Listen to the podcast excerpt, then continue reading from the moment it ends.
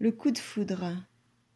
Orlando, il est vrai, n'était point de ceux qui maîtrisaient avec légèreté la courante et la volte. Il était lourdeau et un peu distrait. Il préférait de loin les danses sans recherche de son pays, qu'il avait dansées, enfant, à ces rythmes baroques venus de l'étranger.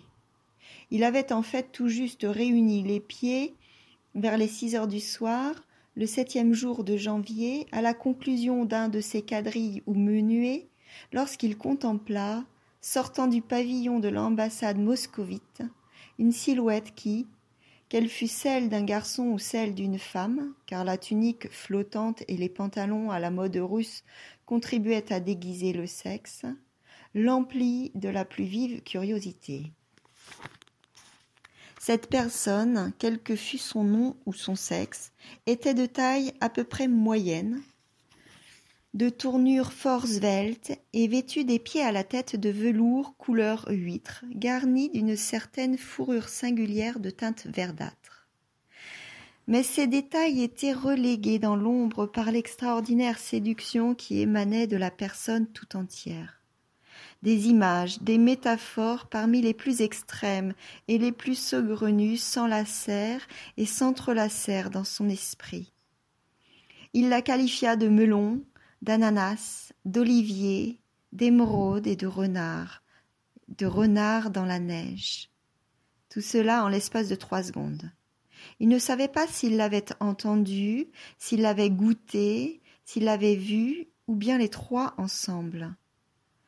Car bien que nous ne puissions faire une pause d'un instant dans ce récit, nous pouvons ici, en hâte, Notez que dans leur extrême simplicité, à cette époque, toutes ces images s'accordaient avec ses sens, et étaient pour la plupart empruntées aux choses dont il avait aimé le goût enfant. Mais si ces sens étaient simples, ils étaient en même temps extrêmement puissants. Par conséquent, faire une pause afin de rechercher la raison des choses est hors de question. Un melon, une émeraude, un renard dans la neige, c'est ainsi qu'il délira, c'est ainsi qu'il resta médusé. Lorsque le garçon, car hélas ce devait bien être un garçon, aucune femme ne pouvait patiner aussi vite et avec autant de vigueur, passa devant lui en un éclair, presque sur la pointe des pieds. Orlando fut bien près de s'arracher les cheveux de contrariété à la pensée que cette personne appartenait à son propre sexe, et qu'ainsi toutes les étreintes étaient hors de question. Mais le patineur s'approcha, les jambes, les mains, le port étaient ceux d'un garçon, mais aucun garçon n'avait jamais eu une telle bouche, aucun garçon n'avait ces seins, aucun garçon n'avait des yeux dont on eût dit qu'ils avaient été pêchés au fond de la mer. Finissant par s'arrêter en une grande révérence pleine de grâce extrême devant le roi, qui passait par là d'un pas traînant au bras de quelque grand seigneur de la suite, le patineur inconnu s'immobilisa. Elle n'était pas à un empan de lui, c'était une femme.